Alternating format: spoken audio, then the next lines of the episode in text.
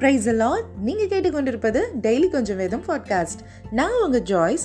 இது டெய்லி கொஞ்சம் வேதம் சீசன் 2 எபிசோட் 12.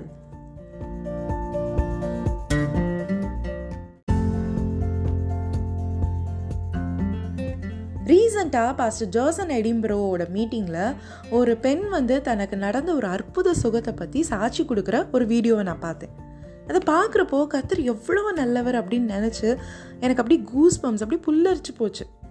நம்முடைய கர்த்தர் அதிசயங்களை செய்கிறவர். அவர் அற்புதங்களை நடப்பிக்கிறவர்.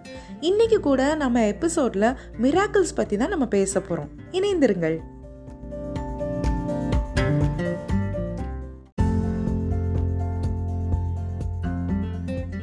மிராக்கிள்ஸ், அற்புதங்கள், இது மனுஷனால் அவனுடைய திறமையால் அவனுடைய கைக்கிரியைகளினால் பண்ணவே முடியாது. அப்படியே மனுஷனால் பண்ண முடியுதுன்னா அது பேர் ஜஸ்ட் மேஜிக் தான். எகிப்தில் இஸ்ரவேலர்களை மீட்டு கொண்டு வர்றதுக்காக மோசையும் ஆரோனும் போனாங்க.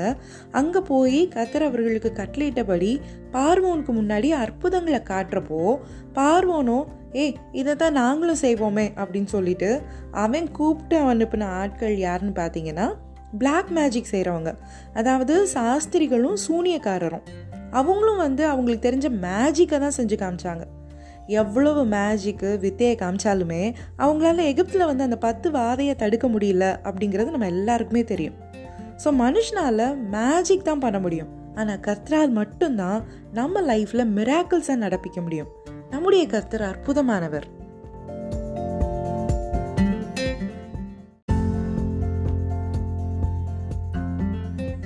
யோபு 5:9 யோபு கர்த்தரை பற்றி இப்படி சொல்கிறார்: ஆராய்ந்து முடியாத பெரிய காரியங்களையும் எண்ணி முடியாத அதிசயங்களையும் அவர் செய்கிறார் அப்படின்னு. இந்த மிராக்கிள்ஸ் அப்படிங்கிறது எவ்வளோ ஆராய்ச்சி பண்ணாலும் எப்படி அது நடந்துச்சுன்னு கண்டுபிடிக்கவே முடியாது. நம்ம புத்திக்கு கொஞ்சம் கூட அது எட்டாத காரியம்னா அது இந்த அற்புதங்கள் அப்படிங்கிறது தான். அது சூப்பர் நேச்சுரலாக, இயற்கைக்கு அப்பாற்பட்டு நடக்கிற விஷயங்கள். வேதத்தில் பழைய ஏற்பாட்டில் மொத்தம் 83 அற்புதங்கள் இருக்குது. புதிய ஏற்பாட்டில் 81 மிராக்கிள்ஸ் பற்றி, மொத்தத்தில் டோட்டல் பைபிள்லேயும் 164 மிராக்கிள்ஸ் இருக்குது. யோசிச்சு பார்த்தா நம்ம ஷெல்ஃப்லேயோ அலமாரியிலையோ பத்திரமா வச்சுருக்கிற பைபிள் ஒரு பேப்பரில் பிரிண்ட் ஆகி பைண்டிங் பண்ணி கவர் போட்ட ஒரு சாதாரண புக்கு கிடையாது. அது ஒரு மிராக்கிளஸ் புக். ஒரு அற்புதமான ஒரு விஷயம்தான் நம்ம கைகளில் இருக்குது.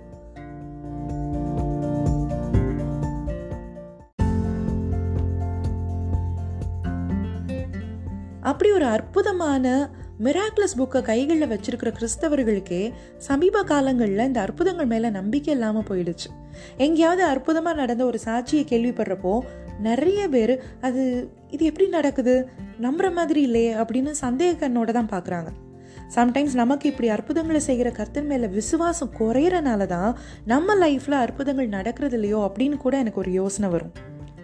ஆனால் நம்மளை சுற்றி இன்னும் மோசையின் காலத்தில் நடந்த மாதிரி 5 அப்பம் 2 மீனை வச்சு 5000 பேர் சாப்பிட்ட மாதிரி, காண ஒரு கல்யாணத்தில் தண்ணீர் திராட்சை ரசமாக மாறின மாதிரி அற்புதங்கள் நடந்துக்கிட்டே தான் இருக்குது. 2014 ஃப்ளாரிடா அப்படிங்கிற ஒரு மாகாணத்தை சேர்ந்த ரூபி குரோபேரா அப்படின்னு ஒரு 40 வயசு லேடி சிசேரியன் ஆப்ரேஷனுக்காக ஹாஸ்பிட்டலில் அட்மிட் ஆகுறாங்க. ஆப்ரேஷன் பண்ணுறப்போ அவங்களுடைய பல்ஸ் கம்ப்ளீட்டாக ட்ராப் ஆகி 45 நிமிஷத்துக்கு ஹார்ட் பீட்டே இல்லாமல் போயிடுச்சு. டாக்டர்ஸ் எல்லாம் அவ்வளோதான் அப்படின்னு முடிவே பண்ணிடுறாங்க. ரூபியோட ஃபேமிலிக்கும் தகவல் சொல்லி எல்லாரும் அழுதுகிட்டு இருக்காங்க. அந்த நேரத்தில் 45 நிமிஷமாக இல்லாத ஹார்ட் பீட்டு தன்னால் லேப்டாப்னு அப்படின்னு அடிக்க ஆரம்பிச்சு உயிர் இல்லாத ரூபி உயிர் கண்முழிச்சு பார்க்குறாங்க. இதில் என்ன ஒரு அதிசயம்னா 45 நிமிஷமும் மூளைக்கு ரத்தம் போகலை, வேற எந்த உறுப்புமே செயல்படாமல் தான் இருந்திருக்கு. ஆனாலும் அந்த பெண்மணி டாக்டர்ஸ் எல்லாம் ஆச்சரியப்படுற அளவுக்கு அதற்கான எந்த ஒரு அறிகுறியும் இல்லாமல் செம ஹெல்த்தியாக திரும்ப உயிரோடு வந்திருக்காங்க. அவங்களுக்கு பிறந்த அந்த பெண் குழந்தையும் நல்ல ஆரோக்கியமாக இருந்திருக்கு. அடுத்து கிரேசன் கர்பி அப்படின்னு ஒருத்தர் ஒரு ட்ரக்கில் அடிபட்டு பயங்கரமாக ஆக்சிடெண்ட் ஆகி கோமாக்கே போயிட்டார். அவர் லங்ஸும் அதை சுற்றி இருக்கிற எலும்புகள்னு எல்லாமே நொறுங்கி போச்சு. பிரெயினில் நிறைய ஸ்ட்ரோக்ஸ், கிட்னி 2 டோட்டல் ஃபெயிலியர். அவர் கோமாலேருந்து எந்திரிச்சாலுமே எதுவுமே சரியாகாது அப்படிங்கிற ஒரு நிலைமை. ஆனாலும் அவர் குடும்பம் அவர் அப்படியே விட்டுடல. ப்ரேயர் பண்ணாங்க, சுற்றி நின்று ஜபம் பண்ணிக்கிட்டே இருந்தாங்க. சர்ச்சில் சொல்லி ஒரு பெரிய கூட்டமே அவருக்காக ப்ரேயர் பண்ணிக்கிட்டு இருந்திருக்கு. கடைசியாக ஒரு தடவை ட்ரை பண்ணுவோம் அப்படின்னு லைஃப் சப்போர்ட்டிங் மெஷின் எல்லாம் ரிமூவ் பண்ணுறதுக்கு முன்னாடி அந்த கிரேசனோட குடும்பத்தோட திருப்திக்காக டாக்டர்ஸ் வந்து ட்ரீட்மெண்ட்டை ஸ்டார்ட் பண்ணியிருக்காங்க. அப்போது கிரேசன் கார்பி கண்ணை திறந்து பார்த்துருக்கார். ஆக்சிடெண்ட் நடந்து 10 நாள் கோமாவில் இருந்தது Grayson Carby.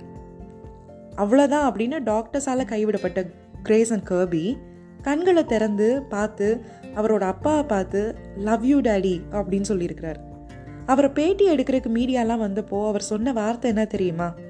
God saved me, கர்த்தர் என்னை காப்பாற்றினார், மிராக்குலஸாக நான் வந்து உயிரோட வந்திருக்கேன் அப்படின்னு.